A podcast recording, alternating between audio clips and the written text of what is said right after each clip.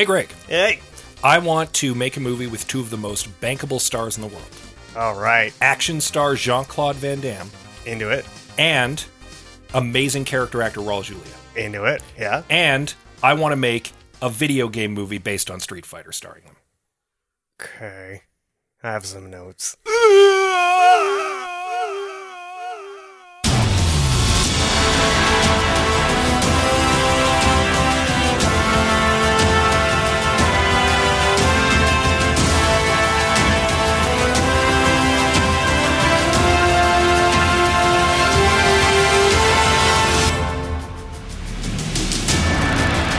Welcome to I Have Some Notes, a proud member of the Alberta Podcast Network powered by ATB Financial. I am uh, fill in host Scottsy Bourgeois. Colin is off doing Colin things, as he sometimes is wont to do. I'm joined, as always, by the immeasurable Greg Beaver. Hello. And uh, we are joined today by guests from the Press Start to Join podcast, uh, Alan and Josh. Hello. Hi. And uh, yeah, we decided to uh, take a stab this week, uh, joined as we are by a couple of nerds who love video games, Sure. uh, to do a video game movie and try to fix it up. And we chose that 1994 Hallmark Street Fighter. A blockbuster, if there ever was one. It's true. I never see. I never seen it until this. really? Yeah. You had never seen. I remember seeing it in the theater. I saw Yeah. Mortal Kombat in theater three times. never saw this ever. Fair enough. Is that because you were more of a Mortal Kombat person than a Street Fighter person? Yes. Fair enough. I just completely missed it for no real reason. Fair enough. Greg? We, uh, oh yeah, I watched it in the theater, uh, much to my own disappointment.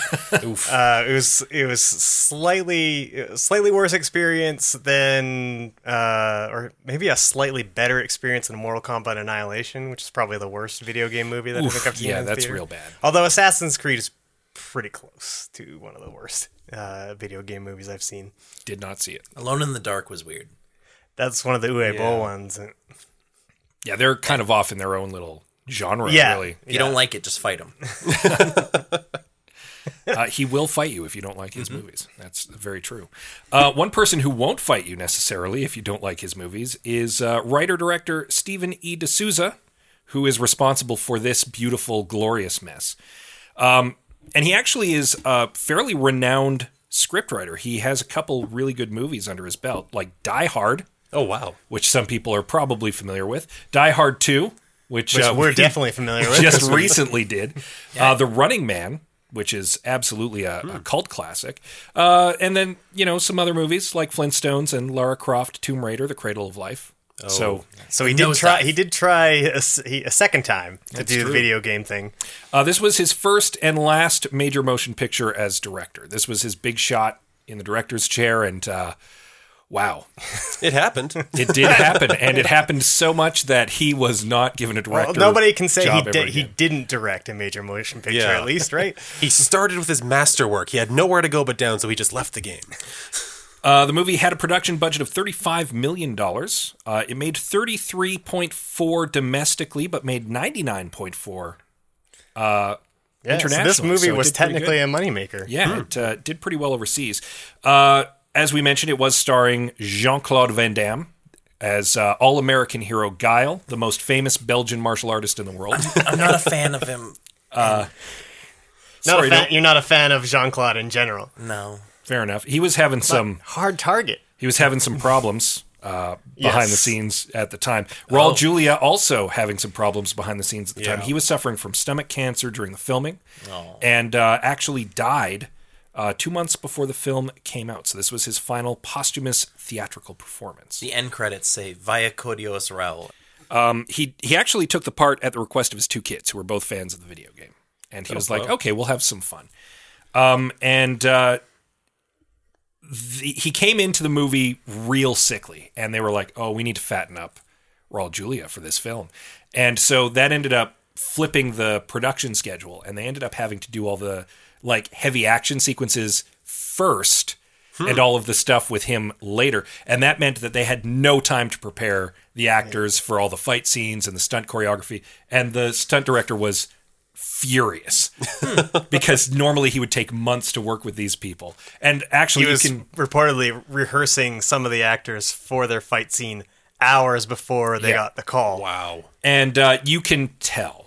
yeah. Yeah. Um, like there's a lot of I noticed a lot of really fast cuts and such during the action scenes. There, there's And- one. There's one. Um, the the one fight that Cammy is in, in which Kylie Mo- Minogue is fighting, and there's like a there's like a f- uh, a big flip that she does. to she break gets his up, neck with her thighs. Yeah, she gets up and then tries to flip over, and it's and it's so slow, and it's shot very wide, so you get to experience the slowness Yeah. of the move perfectly. Well, and my, my favorite thing with that move is so she jumps up, breaks his neck with her thighs, flips him over. He's still struggling, and then punches him. And it's like, but his neck was broken, and how does? Mm. Well, it might have just broken his bone. I guess we don't know how his his spine did. in the Could have been his jaw. Yeah. I don't know.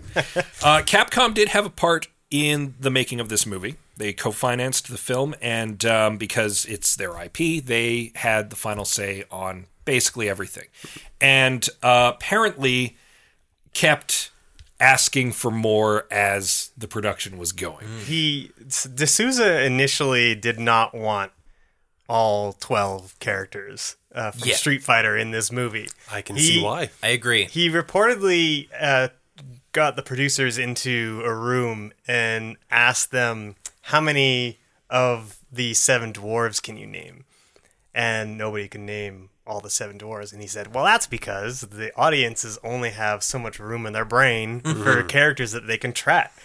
Uh, so they agreed to that in that meeting, and he thought, great, perfect. I, I can limit the characters. And then afterwards, Capcom kept calling back and saying, add this character, add this character, add this character.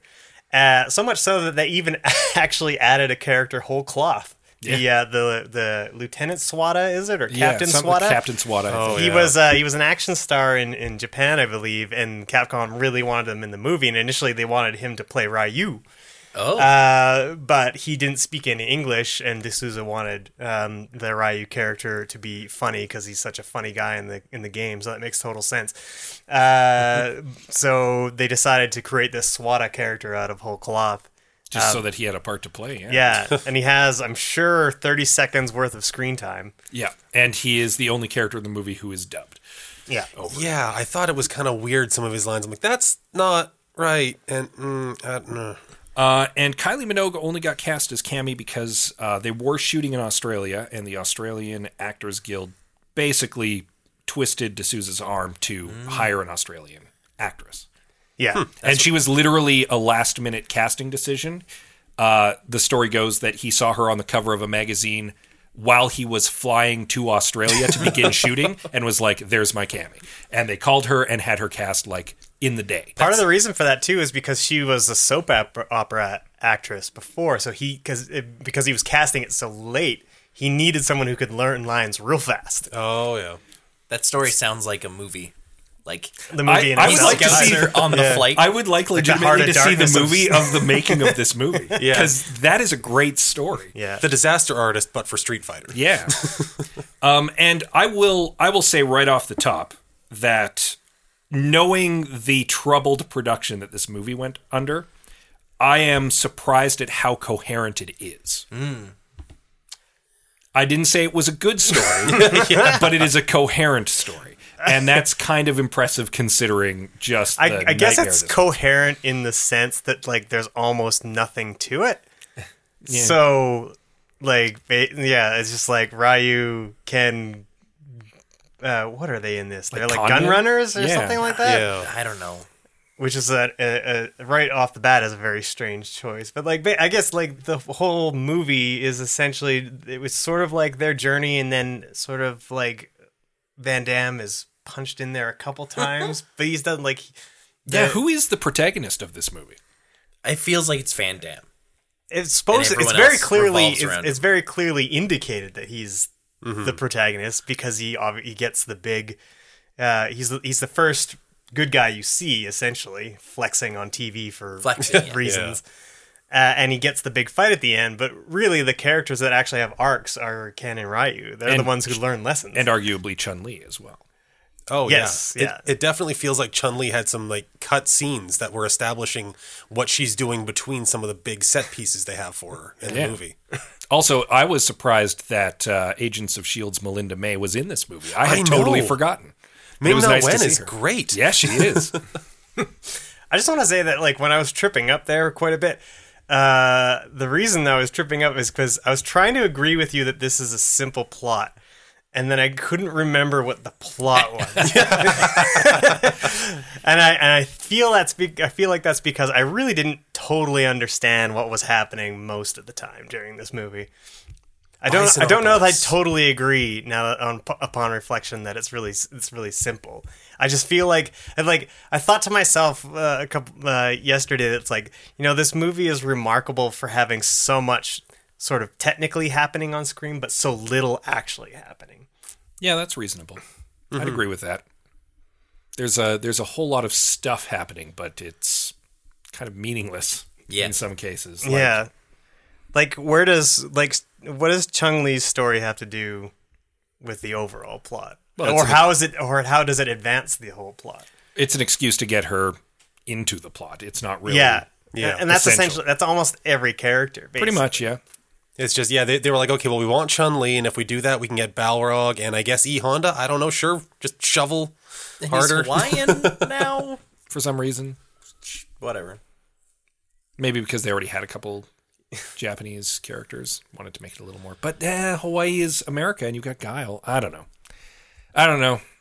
It's just it's weird decisions from Yeah. top to bottom. That might have been sort of like just in the casting, like That's the fair. the best the best actor. It, it might have been that they couldn't find uh like a like a sumo guy that could also act, so they you know they tried to find the next best thing. Well, like WWE had Hawaiians playing Japanese, like Yokozuna. That's a wrestler, I think. Oh, is he Hawaiian? Yeah, Oh, I didn't know that. yeah. I honestly didn't know that either. But uh, Well, at least they made the at least they made the switch for him. They didn't try and pass him off as a Japanese Yeah. person. They at least they were like he's Hawaiian. sure, why not? Um, this might also be uh, a casualty of Capcom calling during production and being like, "Yeah, you should probably add Yeah. in uh, Cammy, and yeah, you should probably add in uh, Balrog, and yeah, you should probably add in Vega," and them having to like, okay, well now we need to find a reason to have this character in there. Okay, now now we need to have a reason to have this character in there. Yeah. I would imagine that in the rewriting process, that's why a lot of the characters seem kind of like, eh, yeah, you have an excuse to be here, I suppose. It w- would have been so simple to do that if they would have just done like a tournament movie.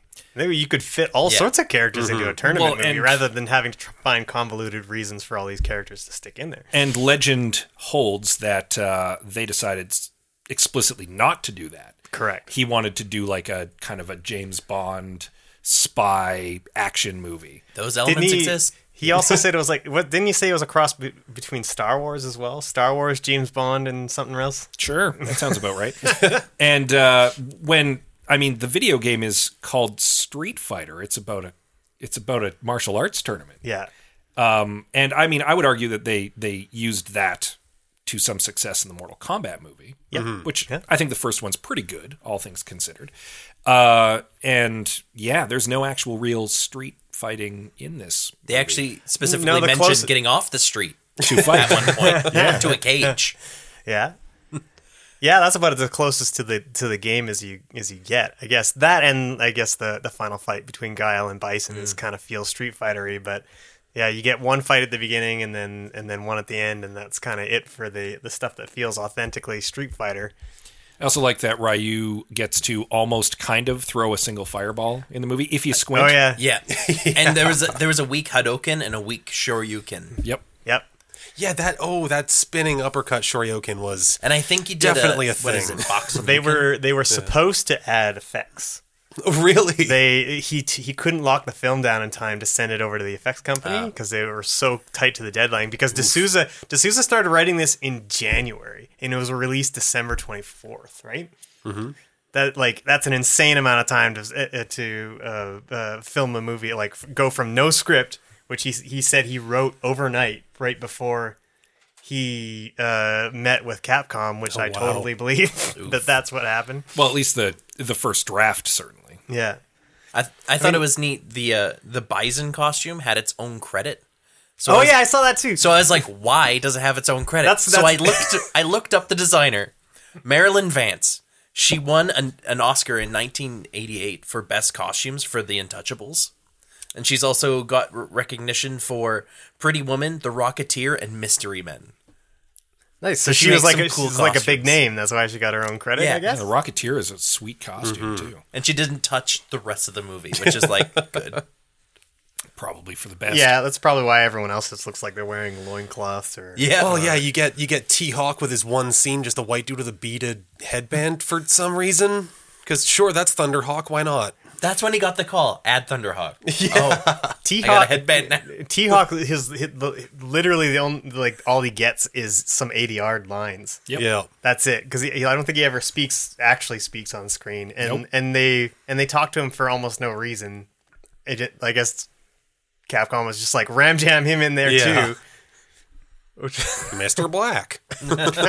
Yeah, no, it's uh it's definitely a thing that uh, they start out in like reasonable clothes, and then over the course of the movie, uh, everyone starts getting into their Uniforms. uniforms from the game. Yeah. often with no explanation, or in really like hackneyed fashion. yeah, why were Ken and Ryu wearing gis at the end? Where did Well, that because They got- th- that's that's the official training clothing of the Bison Troopers. Yeah. Which just happens to be the gi in the correct colors for Ryu and Ken. Yeah, The red it was like okay, they're all wearing red, and then white is because athletes. uh, I don't know why uh, T Hawk and Cammy go from we're in like full like military gear ready to go into a combat situation to oh we've also just taken off our shirts Yeah, our and now and our vests and now we're in our ridiculous Street Fighter out cosplay. And- it's just And it, it's even worse with T-Hawk because okay, Cammy and Guile, sure they take off their shirts and, and tactical vests and everything for some reason, but then T-Hawk gets a leather vest and some beads. And where? Where did this come from? very strange. and gloves are super inconsistent. If you're looking at Bison, he'll suddenly have no gauntlets, and then Ryu and Ken enter with gloves. Middle of the scene, no gloves. End of the scene, exit with gloves. It's just Continuity was- Superconducting electromagnetism, Josh. like the bullet train. I think all of this essentially leads to sort of like a, a mass confusion for the audience in 1994 because. You know, if you were a Street Fighter fan in 1994 and you go see this movie and you're like, "What is this? This isn't this isn't anything like the game." There's like the the the character like the main character isn't even correct, right? Which is weird that that was Capcom's decision to go with Guile and not Ryu and Ken. America sells. Japan loves America. But like Also, I- Ryu. It's pronounced Ryu. Sorry. But uh, someone on set apparently couldn't say Ryu to save his life, and so they were just like, "Fine, just say Ryu," and that's was consistent through the movie and has now permeated the pop culture, and a lot of people just call him Ryu now. and and I think Sagat's eye patch flip changed the consistency in the game sort of flip flop on which side his eyes on. Yeah, Well, yeah, that's just because they only want to draw one sprite, hmm. right? Like his technically oh, his technically the angle of his scar changes too, right? When he mm, moves Yeah. when he goes the opposite side. But it bit like when I was reading the Wikipedia for this, and Wikipedia claims that Steven de Souza said that he was a fan of the of Street Fighter. And I was like, which part were you a fan of? Because it wasn't the globetrotting. Maybe he it wasn't. wasn't it wasn't fiery fighting. special moves. He It- it owned a cabinet, liked the money he got from it. yeah. But he, I, on further reading, he said that he, you know, his kids really liked it and they wanted him to do it. Um, so maybe there's some merit to that. And I, I did find out later that he did want to, he did want to enter, he did want the super moves in in the in the movie, but the the stunt guy wouldn't do them. What? and he couldn't, he didn't have control over it because they were they were so packed for time and they were running so late that he start he, he gave the stunt coordinator uh, second unit director duty and he was just doing all the fights by himself and he and he didn't know until later when he was looking uh, at the developed film because he was shot on film you know that uh, he wasn't doing any of the super moves he was just doing whatever he wanted I mean, you did see like a hundred palms or thousand palms from E Honda, Kinda, and yeah. kind. I mean, like it. There's there's a blurred hand, and then the camera cuts a few times. That's a Guile, facsimile. Guile does do his kick, like his, his Yeah. backflip kick, I mm, guess. Yep. So at least that's in there. Oh, And he does the punch where he flexes after. Isn't that a thing? I have no idea. nope. They zoom they zoom in on the bicep. Is that I his, thought- I is thought that it his, was a like body double. Is that one of his victory poses? Maybe. Oh, maybe. Yeah, I don't know. Guile's a stupid character. I didn't like him in the game, and I don't like him in this movie. Jean Claude Van Damme needed to have like more flat top. Yes. Yeah. Okay, here's here's my idea. Jean Claude Van Damme, great, yes. Jake Busey. I mean, he's got he's got that gigantic Busey smile that just seems perfect for Guile. Now, would the would the would the uh, set be crazier with Jake Busey on it, or less crazy? Uh, And, and my favorite thing, out? you can actually find pictures of Jake Busey online with a gigantic flared out flat top, just like Guile, for Wow. some reason. Like it's not even related. I he was a I love it. Well, should we I'd- get to, I'd do that? Yeah, sure. I think that's a great idea. should we get what we into uh, what we want to keep and cut from this one? Sure. Who wants to go first? Uh, well, keeping stuff. I like. I kind of want to keep Raul Julia as Bison, even though I What do you mean, kind of do. Well, He's he- perfect. he's. I don't know. I think he's kind of miscast. I kind of think of him like. I guess I think of. I in at the time uh, that this movie was made. Um, Street or uh, Bison was definitely a lankier character Mm-hmm. in the video games. He wasn't. He wasn't quite as as muscle bound and hulking as Yeah. he is now. But I kind of like that version of Bison better. the the like the really imposing, crazy, muscly dude. Uh, Raul Julia, I, I would agree on that point. I think that he was miscast, and I say that with the asterisk that he is the best part of this movie. Yeah, Yeah, for because sure. he is- he's crushing it, and he's he a total is- pro. he is just devouring the scenery. He is hoovering it up, and is the reason the movie is probably as good as it is. More people that played villains in this went, I'm a bad guy, I'll just go all out. And then the good guys were pulling back a lot, and I think that's why the movie's weak when it's like back at the army base. Well, I, it- p- part of that might be because most of the people who played heroes were not um, particularly skilled actors, Oh, and that. I mean, sorry, people who are in this movie, but like, I mean, Van Damme is not a great actor. He's uh, especially in the in the '90s, and especially. When he's very clearly coked out in this movie, and you can tell when you're watching it, like he's not all there, not at all. Yeah. No. I'd also keep the Guile speech. Uh, the speech he gives at the army base after he gets fired. That's pretty good. I mean, uh, that whole scene is like set up really dumb. It, like most of the most of the movie, uh, like it sets up a problem at the beginning of the scene to be solved at the end of the scene, and Mm-hmm. that happens like all the time. And it's just like that part sort of annoyed me. But I did like the speech. I thought it was it was pretty good. Yeah, the, the triggering incident for the speech, though, the, the little wienery AN official coming in and they're like, "Oh, suck it, nerd! We're gonna go fight anyway." See you, off in our speedboats. Which his name is on. His name is on the special boat they had made with all the stealth technology, and it says Corporal or whatever Guile Yeah. on the side of the boat. He had his name put on it. They, they just well, they, that's you would you definitely want to label your stealth boat, right? It's a vanity stealth boat. but just they, they tried so hard to get like an English guy in a suit with little round glasses to be like, "No, you can't fight. Go away, Guile. You can't fight for us." And he's like, "No, suck it, nerds." I'm a bureaucrat. Like if you're gonna have a bureaucrat, like you got to at least introduce him earlier in the movie. Yeah. yeah. Yeah. like that came it just come everything in this movie just sort of comes out of nowhere for Yeah. me and that's what really bug, bugs me about it When the limo with flags came up, I'm like, is the president of the country they're in there? Or oh wait, no, just Some guy, and okay. some diplomat from the Allied nations. Uh, what about you guys? What would you keep for this movie? First thing on my list is absolutely uh, M Bison's big 48 TV big screen grid. Yes. that that thing, it's beautiful, it's glorious, it's perfect. Don't change a thing. He's got a great supervillain lair. Yeah, I know. Just like from Doesn't top it- to bottom. doesn't It's it, fantastic. doesn't it explode like an enormous pack of dynamite at the end of Oh it yeah, too? It- Yeah. he was a load-bearing boss, and when he got beaten, the entire building collapsed. That's how it works. He has a hostage pit. He doesn't have prison cells. He has a pit that he throws people into, and the top just kind of closes. Yeah. I wrote a beautiful. note that there was an argument between that because they called it two different things. Uh, of course, I can't find it now. Yeah, it was hostage pit, and then someone referred to it as like hostage tank or some chamber. chamber, I don't, yeah, something like that. I think it's what amused me about that bit about the the hostage tank is that there was a, there was the uh, a voiceover that said uh, hostage, hostage pit opening. Stand clear. Hostage pit opening. Stand clear. Oh, and I thought Yeah. I thought that what what amused me about that is like is like presumably in this world there was like there's someone who's sitting on a microphone somewhere announcing when just waiting for the hostage pit to open up so they can announce it to M Bison. Also, I I will commend M Bison and his entire organization for their OSHA compliance. Oh, yeah. like there is a loud booming voice telling you to stand clear of the pit as it opens. I mean, There's that's yeah. Uh, there's like safety barricades. Like that's that is a boss who cares about his underlings right there.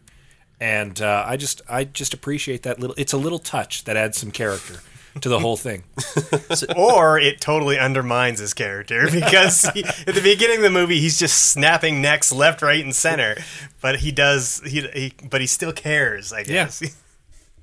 well about his people. yeah. he sees himself as a benevolent overlord, as a as a, a caring father figure. I mean that that definitely comes through. He's insane, but that's how he sees himself. The Yeah, world would true. be better with him ruling it. It's the hmm. same it's the same motivation that drives like Doctor Doom. He needs to conquer the world for the world's good. Mm-hmm. Right. Yeah. I did. I kind of. I like the. I like the idea behind that as a villain. I don't necessarily like it for M Bison, but I. But as like the way Raul, the way Raul Julia played it with such zeal and stuff, like he really sold that idea to Yeah. me. Yeah. Um. Next, next thing I have on here actually is so when, when you're watching the movie, you might notice like a Good Morning Vietnam reference, the Good Morning Shadaloo. Yep. And I did a little bit of research. Turns out the voice of that, a, the AN DJ on the radio, is the actual Adrian Cronauer. Huh. The guy that Robin Williams was playing in Good Morning Vietnam. So it just comes around full circle on that. He has a whole bit in the credit sequence too, where Yeah. he's just doing some jokes and stuff like that, and you know they're not funny, and it's really it's like it's and um, and then you're kind of like uh, you're confused why it's happening. Because they had Adrian Cronauer and they're like, just do Yeah, just do things, I guess. We paid you. So you would keep that.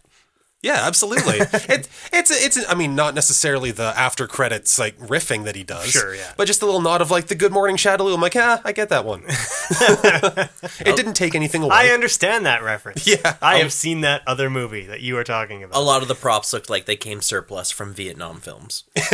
yeah, that is true. Um, and just my absolute favorite scene. I've tweeted about it twice now in in the like days since I've seen Street Fighter. Uh, twenty four oh five. The that's great news, General. Congratulations. On the contrary, I mourn. Okay. he's just DJ is done. That is the point where he's like, okay, I'm leaving Bison. I'm cashing out. At the end of this, I'm done. I tried. it was one of the few lines that actually got like a little giggle out of me. Yeah. Most of the humor in this movie is pretty flat, but that one was kind of, and I did there was one line from Zangief that I liked as well. Yeah, there's Yeah, there's some yes. fun interplay between Zangief and DJ. This is true. When they're watching the, the, the truck about to crash into them, quick, change the channel. And I'm just like, that is great humor. yeah, whoever they had, I don't recall the actor who they had playing Zangief, but he was a treasure. I don't have his name, but he also played Lobo in a Lobo Christmas special. I wow, would like to see that. Yeah. Yeah, he was he was well cast. He was funny. He looked He was Perfect. exactly Zangief. yeah. No, uh, there there are some good casting decisions in this movie, and there are some terrible casting decisions. In this Yes. yeah, Ken, for instance. Yeah, Yeah. what? What? Well, I, I liked the Bucky Barnes vibe he had going on in the beginning, and then he just got really sad and whiny and eh. Yeah, he didn't have the look of a martial artist. Then, and uh, to me, and I, I don't maybe that's due to like hair and makeup or, or whatever. But I just didn't like. I was I wasn't buying that this guy could fight. Well, He- and Ken he should looked- look like a surfer, not just like some like Yeah, he's like Wall a, Street day trader or something. Yeah. Yeah, he's kind of like a young preppy dude, right? Yeah. He's he's he's overconfident and and that kind of stuff, right? Is so he, you know. I mean, they got Ken and uh, Ryu completely wrong Oh, yeah. entirely. Oh, yeah. so, I 100%. That's my change. yeah, yeah. But yeah, I would keep almost nothing personally. So if we want to if we want to move on to stuff that we would cut, Oh, Well, see, it's funny that you say that because in my notes right here, when it, where it says cut, it says almost everything else? Question mark. Uh, I mean, aside from Raul Julia in in the Guile speech, there, there's not really much to like here. And I've watched this movie quite a few times, and I've actually had a good time watching it with friends. Where I'm watching it for like a bad movie night, and you're riffing on it, and it's great. It is miserable watching it by yourself. I liked it. Eh, it's it's not too bad, but I I definitely agree that there's like there's there's nothing with the exception of Raul Julia. There's nothing that's so good that it can't have been better. And that is kind of a damning thing to say about a movie because it is so mediocre at best yeah, and kind of bad at worst. yeah. But it's fun. I'll grant it that. It's a fun movie. So you're saying you couldn't possibly improve on the scene where the Japanese AN trooper hacks into the security feed and sees Zangief and E Honda fighting in the model of Bisonopolis with 80 yard Godzilla noises on top somehow on the security feed. I'm didn't- saying that, I didn't think that could be improved. existed until then. It's almost like they they they cast those two actors. For that or sorry, fight. they introduced the premise of the of the model building. Yeah. they, they really just like it's just like a ham-fisted way of like we really want to get this Godzilla reference in there. I also like when it went top top view of the uh, model. And it's like, of course, it's a skull with wings. Yeah, that, that's his thing. That's his logo. And it needs Yeah, a bigger he, food has got to be on brand. Yeah, he, it's definitely on brand. if you want to sell that I'm going to be the leader of the ruler, ruler of the world, you've got to have some good branding. right? Absolutely. Good social media presence as well. yeah, that's very At M important. Bison. In 1994. Yep. Bison is just forward GeoCities, maybe. M All- Bison at he's just hotmail.com. all over. He's all over GeoCities. Bison at Angelfire. uh, on the uh, IRC channels. Anybody else got something for that we missed for uh, keeps and cuts? Or we I gonna- think the, the Raul Julia definitely when it started off, I'm like, ah, this is goofy. But then he proved he was willing to, to give it everything, and I Oh, think that's why he's proved. Yeah.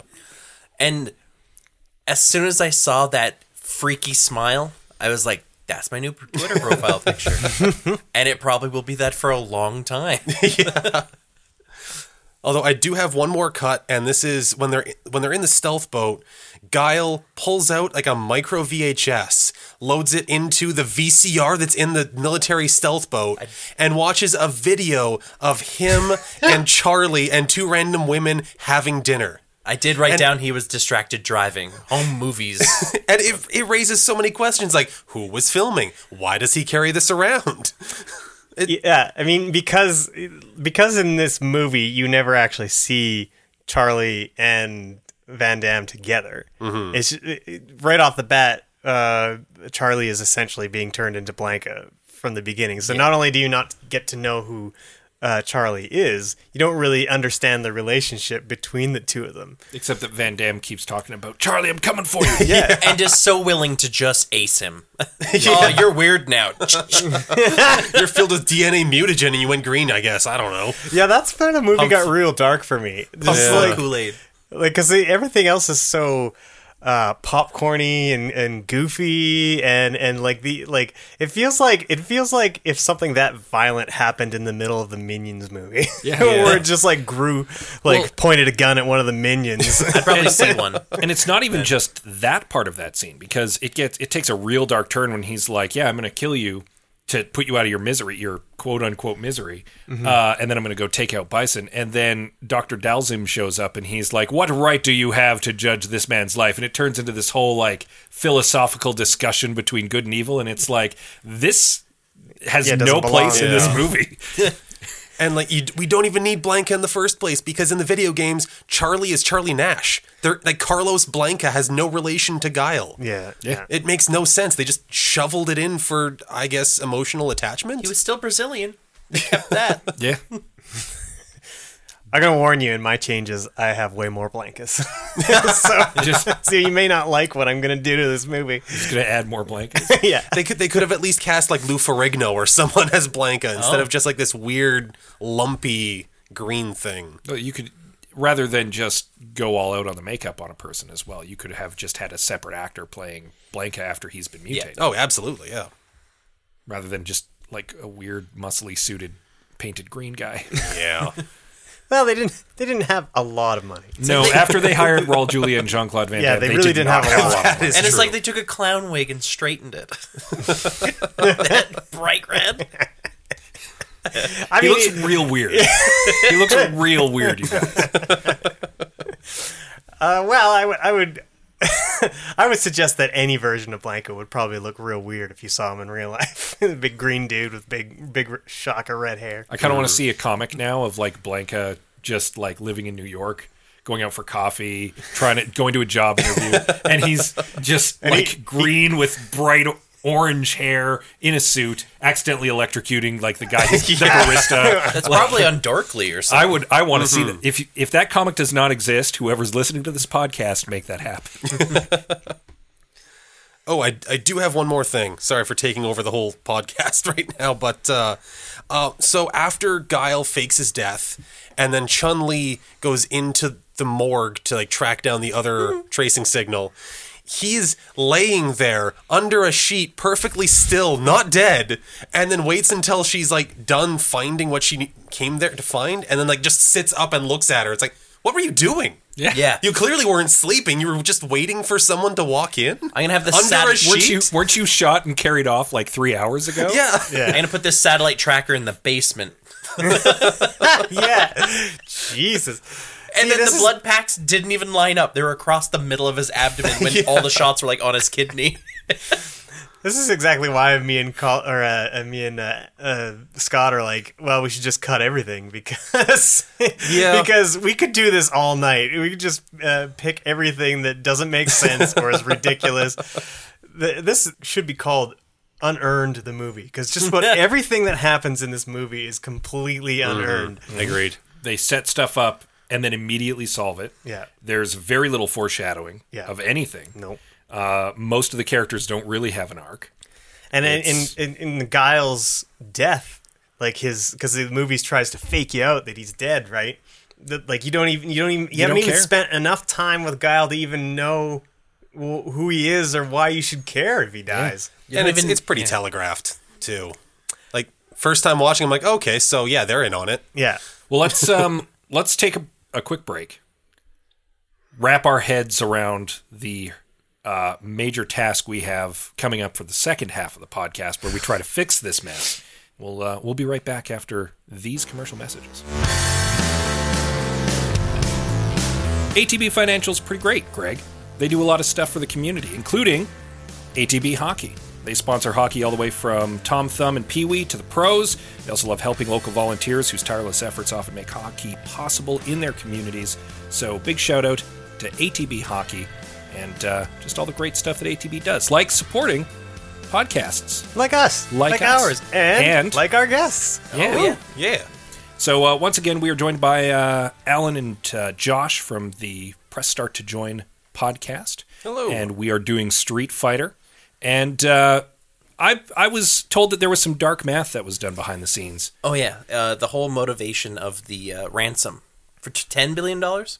20. 20 20. billion. 20. I, I figured out because $20 billion in 1994 is a lot. So speaking of not a lot, the pit is full of hostages, and he's mm-hmm. asking for twenty billion dollars. So in 2011, the EPA valued a human Oh, life no. at 9.1 million dollars. And I counted 38 hostages in that pit, making the actual value of that pit 345.8 million. Well, you're not paying for the hostages. You're paying for all the manpower that goes into capturing the hostages, all the upkeep of the hostage pit itself. Rounded up to 750 million then. this is There's, outrageous. there's value add in these hostages. We also don't know how important these hostages are. Like, are we talking like the daughters of heads of state? They looked like aid workers. Uh, They were mostly aid Yeah, I think workers, so. but And so if Guile let them talk and learned who was there, they probably could have devalued it and been like, we'll give you 1 billion. Maybe. Because Bison is the kind of guy who is completely reasonable and will definitely negotiate his terms that he has given you, where he is going to kill a pit of human beings.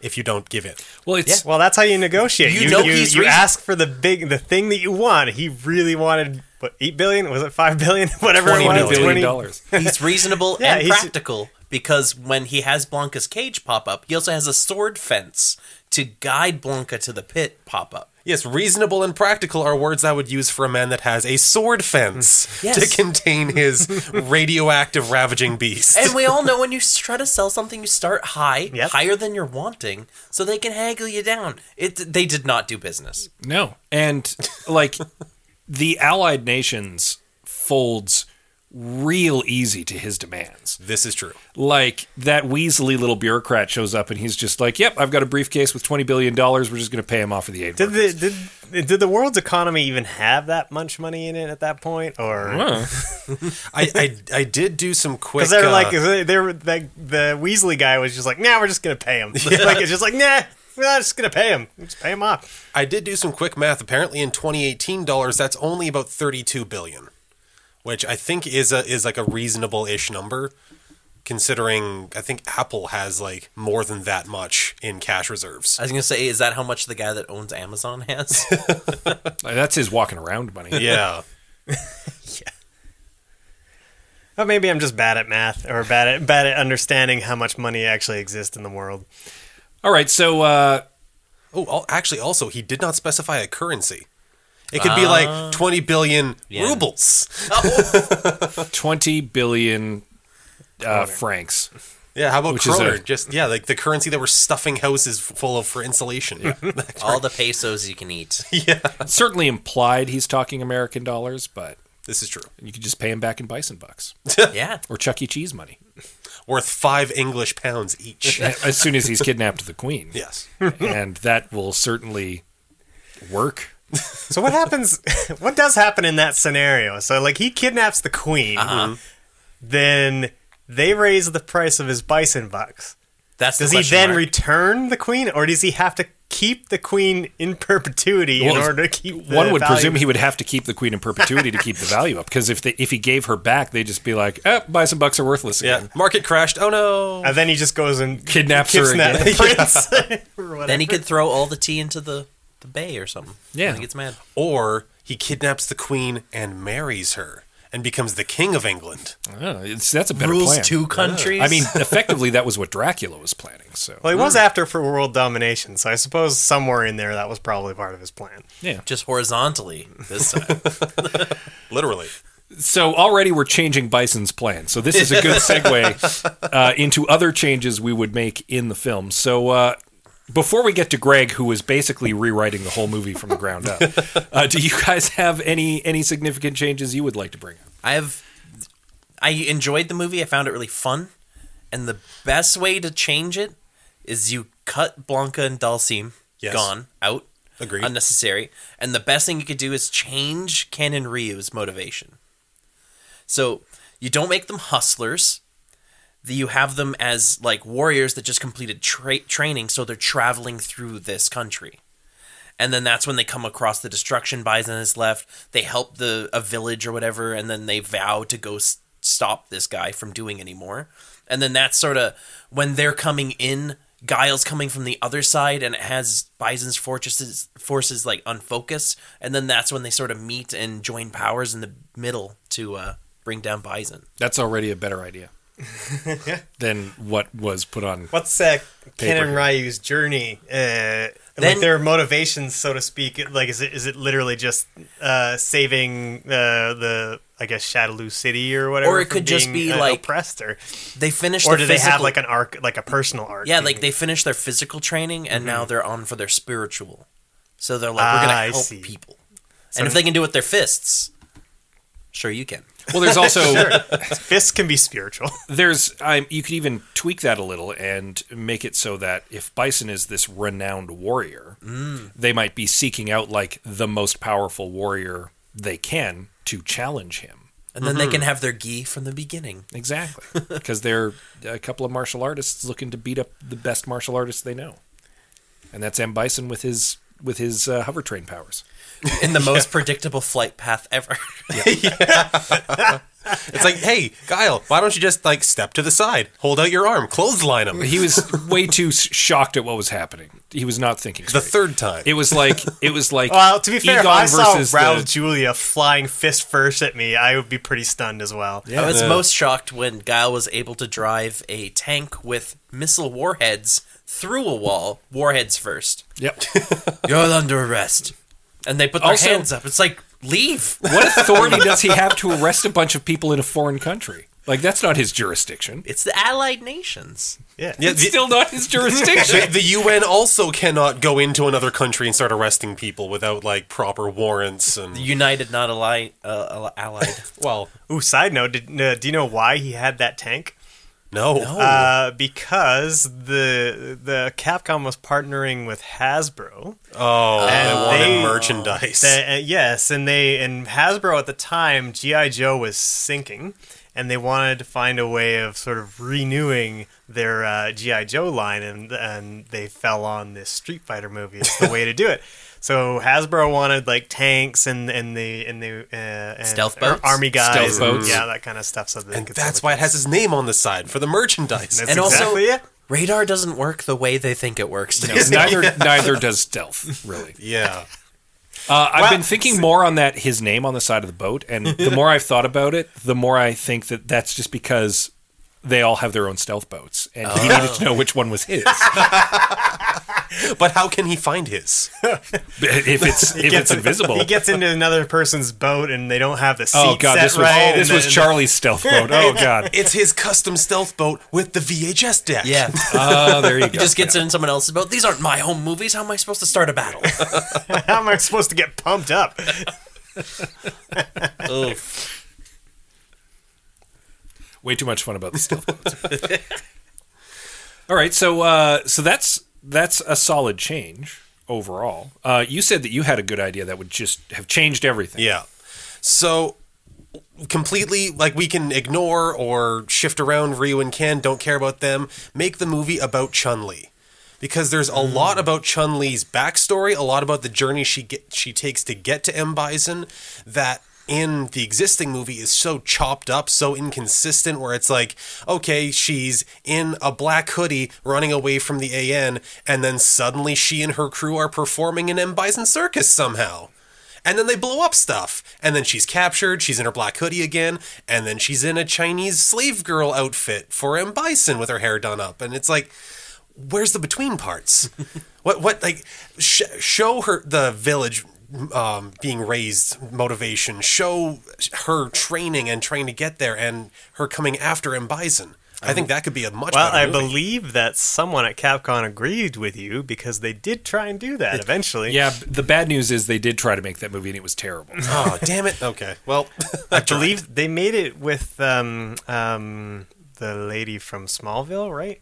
yes. Yeah. oh, that's the problem. You need Ming Na Wen for that, and then Well, yeah, bring and- her all the way through. And Ming Na Wen is absolutely capable of carrying this movie. Yeah. because she is a phenomenal actress. She's good with the action. Mm-hmm. Um, like even baby version of her in this movie from 20 years ago is uh, like is showing that she's got the chops to carry this. And I I would agree. I think it would have been more interesting to have her as our focus character through the whole thing, and then Yeah. have Guile and Ken and Ryu join up with her. I'd even argue Ken and Ryu are almost just superfluous. Have her join up with Guile with with the whole same reporter military thing, but then her motivations actually come out during the attack, and it's kind of like what Josh said, where the two forces meet up. Except in this case, it's Chun Li and Balrog and E Honda or whoever she has for her crew hitting up with with the military, and then going after M Bison.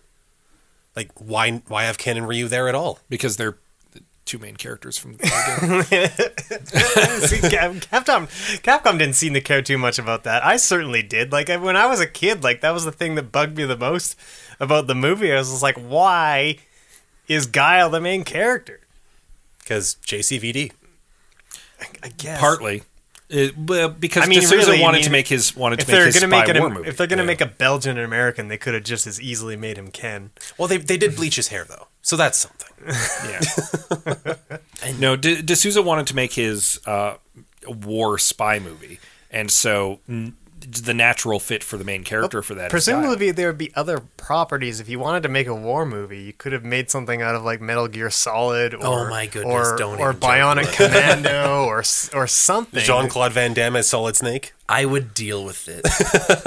Like this seems to happen a lot in Hollywood, where like s- they they they there's an idea to make a property, and then they get a director who wants to do a movie that has nothing to do with the mm-hmm. property, but they just give them the property anyway, and they're just like, God, just go do what you want, just do your movie, but just call it Street Fighter. It doesn't matter. That is true.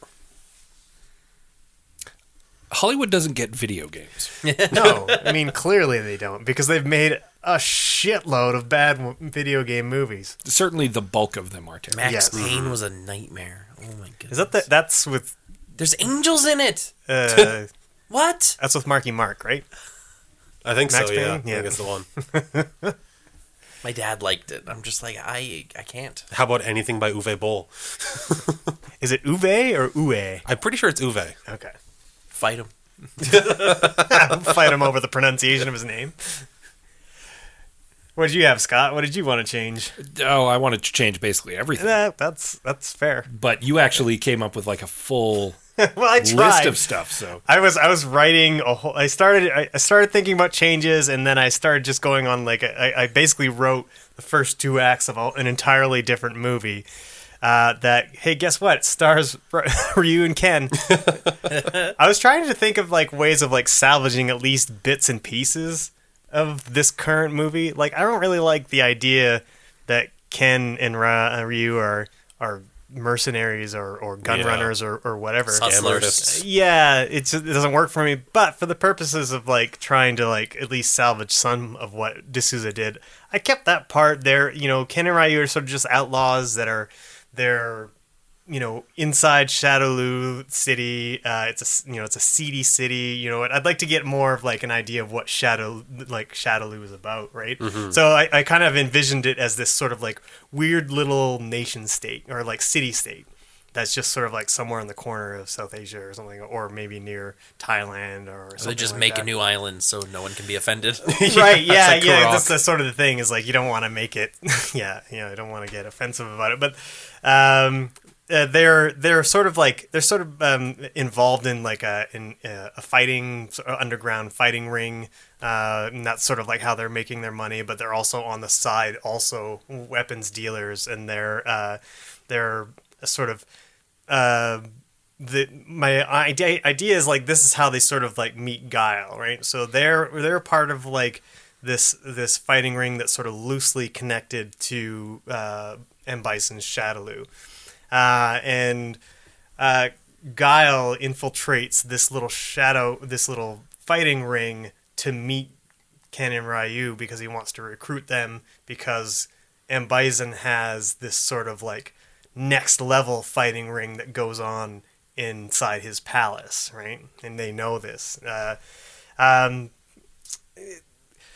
that's kind of how I try. I'm trying to like. Find, I was trying to find ways of keeping some of the elements, sort of keeping Bison the same, where he's just sort of like this big megalomaniacal person who wants to build his own city. So that's why I'm making this like sort of like a nation state. Um, after after uh, Guile recruits uh, Ken and Ryu, they they go into the uh, this palace, and they they quickly discover that you know uh, Bison is like uh, a real crazy fucker. you know he's you know he he's he's um, he basically has this fighting ring so that he can prove that he's the toughest. Oh, Uh, okay. right. So he's you know he, he wants to find the best fighters. He's sort of like a like a like it might be a duality of purpose. Like it could either be he wants to be the the, the biggest badass ever and fight all the toughest people and prove his how how um, strong he is, or we can do the thing I was talking about earlier, which is like a million Blankas, right? Yeah. So he's either that or he's he's find he's finding all these fighters uh, because he wants to create like this crazy super army. And like I I kind of went with the super army idea. So like he you know once Ken and Ryu get into this thing and they infiltrate it and they're basically trying to f- find out what Bison is really truly up to and that's like if they if they if they find out what Bison's up to, they can go back to Guile, and then they basically win their freedom because Guile's arrested them. You know, he basically uh, threatens their freedom if they don't do what he wants. Right. Uh, it's in the palace that they meet Chun Li. Uh, Chun Li is there, sort of. Uh, she's sort of like the altruistic character. You know, she's there to to get a v- revenge for her father. She infiltrated already. Yeah, she's already infiltrated it.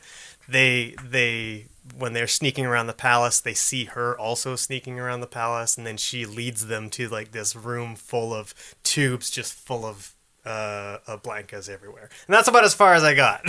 It sounds like a blend of Mortal Kombat and the Pokemon first movie. yeah, I just That sounds really good. I'd watch that. Yeah. I'm not saying it's bad. I'm just saying those are the two things I was thinking of, and I like it. I also had, I had like the I uh, I kind of I kind of wanted um, um, Bison to sort of like kill one of the main uh, Street Fighter characters, like Show Fei Long or something like that. Yeah, just uh, I even thought about like maybe he kills he kills Chun Li. Oh, Like- Bal- Balrog. I don't know. or kill Ken and get Ryu to like really amp up and possibly yeah. go dark side. Yeah, yeah, That was really The way evil Well, and if, and if if uh, Ryu and Ken are our main characters, and we've been following them through the movie up until this point, having Bison kill one of them has, like as you said, it's it's an earned moment. It has some mm-hmm. weight. Yeah. Yeah. yeah. Plus, I mean, people would just be shocked. Oh my god, they killed Ken. Ooh, ooh, how about okay, so Bison kills Ken. That makes Ryu like basically go crazy because I'm pretty sure Dark Ryu is a thing they've Yep. established in the games. not at that time, but certainly now. Yeah. But then and then so Ryu goes crazy and he either kills or almost kills Bison, snaps back to normal and then has to live with that, realizing that there's that that kind of like rage and conflict inside of him. When he doesn't actually want to kill, like his training isn't about killing, it's about That could be that would work. That, that works. I think that might work better in um, in your version, where mm-hmm. you mm-hmm. where, mm-hmm. because he's a peaceful character at the start in his version, right? So then he be- then he has to deal with his darker side.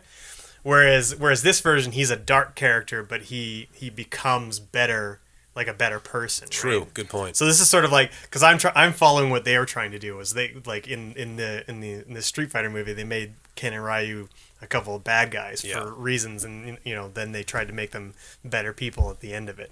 Uh, plus, in the in your version, then Bison doesn't die at the end. So, I mean, number one, that means Sequel. that. Well, not just sequel, but it means it. It means that he is humiliated rather than killed, Which is almost worse. which is for Bison certainly almost worse. And uh, if you do make a successful movie and have a sequel afterwards, Bison is still kicking around. Yeah. he might not be the main villain of the second movie, but he could be a presence. Yeah, mm-hmm. I cited an, uh, the an idea that like um, Charlie, Charlie was involved in these fighting rings, and he tried to infiltrate Bison's big, cool fighting ring. So that's why he's there. And then they they actually find like Ken and Ryu find Charlie in the in in the uh, in like he like I had that I had this idea that like okay, so the first they find one tube and Charlie's in it, right? Mm-hmm. And then and then they open it they open up another room and then it's just like a huge hallway full of tubes just full of super soldiers waiting to be released and that's when they get this idea of like holy shit this guy is trying to start a war he's raising an army or whatever so that's sort of like what raises the stakes and that's sort of what turns Ken and Ryu into good guys because they start to understand like what's at stake you know I like it. Yeah. Yeah, that's a better movie. Mm-hmm. Plus, it keeps the actual street fighting. Yeah, because, yeah, because like it's like, like you can have like I like in the middle like when they're when they're trying to get into when they're trying to get into like this uh, Bison's fighting ring, you can have like this montage of of Ken and Ryu beating up people, and there that's where you can fit all the characters in. You can You get have your them- cameos yeah, in you there instead get- of just yeah, like, you can naming get people. Fei Long and T Hawk and uh, all the other guys in there, and Dan Hibiki yeah, Yeah. being Glass Joed in the first round. who again was not a character at the time of this Yeah, movie. no, that's fair. but in our version, sure, why not? Yeah. Sure, why not? Yeah. No, that's. Uh, I think we've got some good changes, and I think we've made uh, strides towards making a better movie. I feel like we start got to start getting paid for this from Hollywood. yeah, well, you know, from our comfortable bullshit armchairs, that I'm just putting all, all these great ideas out there into the ether from our comfortable pick up. armchairs, doing a better job, smugly doing a better job than uh, paid Hollywood writers. No, I would be the worst screenwriter. I'm, ju- I'm just a wannabe screenwriter. Well, um, in addition to uh, our notes, we of course always invite our listeners to take part in the uh, in the note having process. Uh, and uh, you can too if you follow us on Twitter, Facebook, Instagram. Uh, we obviously will tell you what movies are coming up so that you can uh, join in the conversation and get your notes read on the show. And we indeed have a few notes for Street Fighter because everybody's got a few feelings about this movie if they've seen it. Uh, friend of the show, Mark Jowett, says, I think all you need to do is sort of replace everything except Raul Julia with something better. And I think Yeah. that uh, that's we pretty much agree with that. Could have just we could have just made the podcast just that one singular line. I think. really, we've spent an hour circling that. Yeah. Da-da-da-da-da. Uh, at Darwin111 says this was Raul Julia's finest performance, and I vehemently disagree. He will, he is, and always will be my Gomez Addams. Yeah. That Yeah. is his finest That performance. is true. When he's just defeated eating that cereal, like wow. So good. He's so good in those movies. Both of those movies. Yeah. Like, he's just fantastic. Is it wrong that I haven't seen any of them? Oh, you need to get on that. Movies are out there, and you'll get to them when you get to them. Yeah. You, but you do need to get on that one because Addams Family and Addams Family Values are both pretty good. Getting mixed messages. not Feeling going like I'm getting a lot of pressure from this side of the table, not as much from that side. Uh, but yeah, he definitely is good as Bison. Uh, certainly the best part of this movie. But uh, that's because, unlike the other major star, he was not coked out of his mind.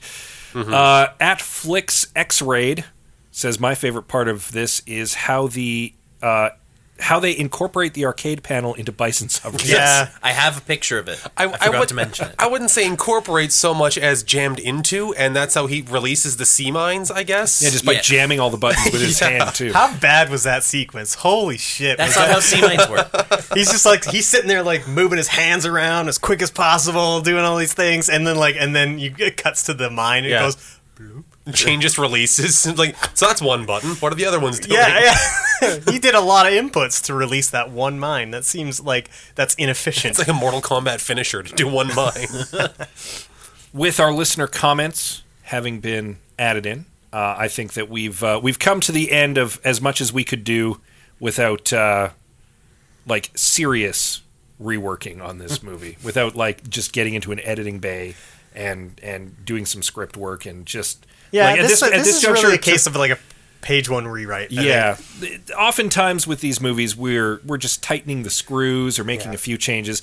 This is one of those movies that really yeah. I feel like we bit off a little bit more than we can chew needed with this needed guy. the the whole the whole overhaul. It needed the full deal, it needs to be a different movie. basically. Yes, Yeah. and uh, not that Chun Li movie, for the record. But not that it's a bad idea. It was just very poorly executed. Yeah, it's unfortunate. So, uh, you guys, I'm told, have a podcast. Would you like to talk about it for a moment? Sure, we are uh, press start to join. We've got uh, weekly kind of current events, geek, gaming, and anything we feel like talking about news. And then we have uh, monthly gaming history episodes where Josh just goes on a huge research tear and educates me on the history of. We've done Mortal Kombat, Super Mario, Zelda.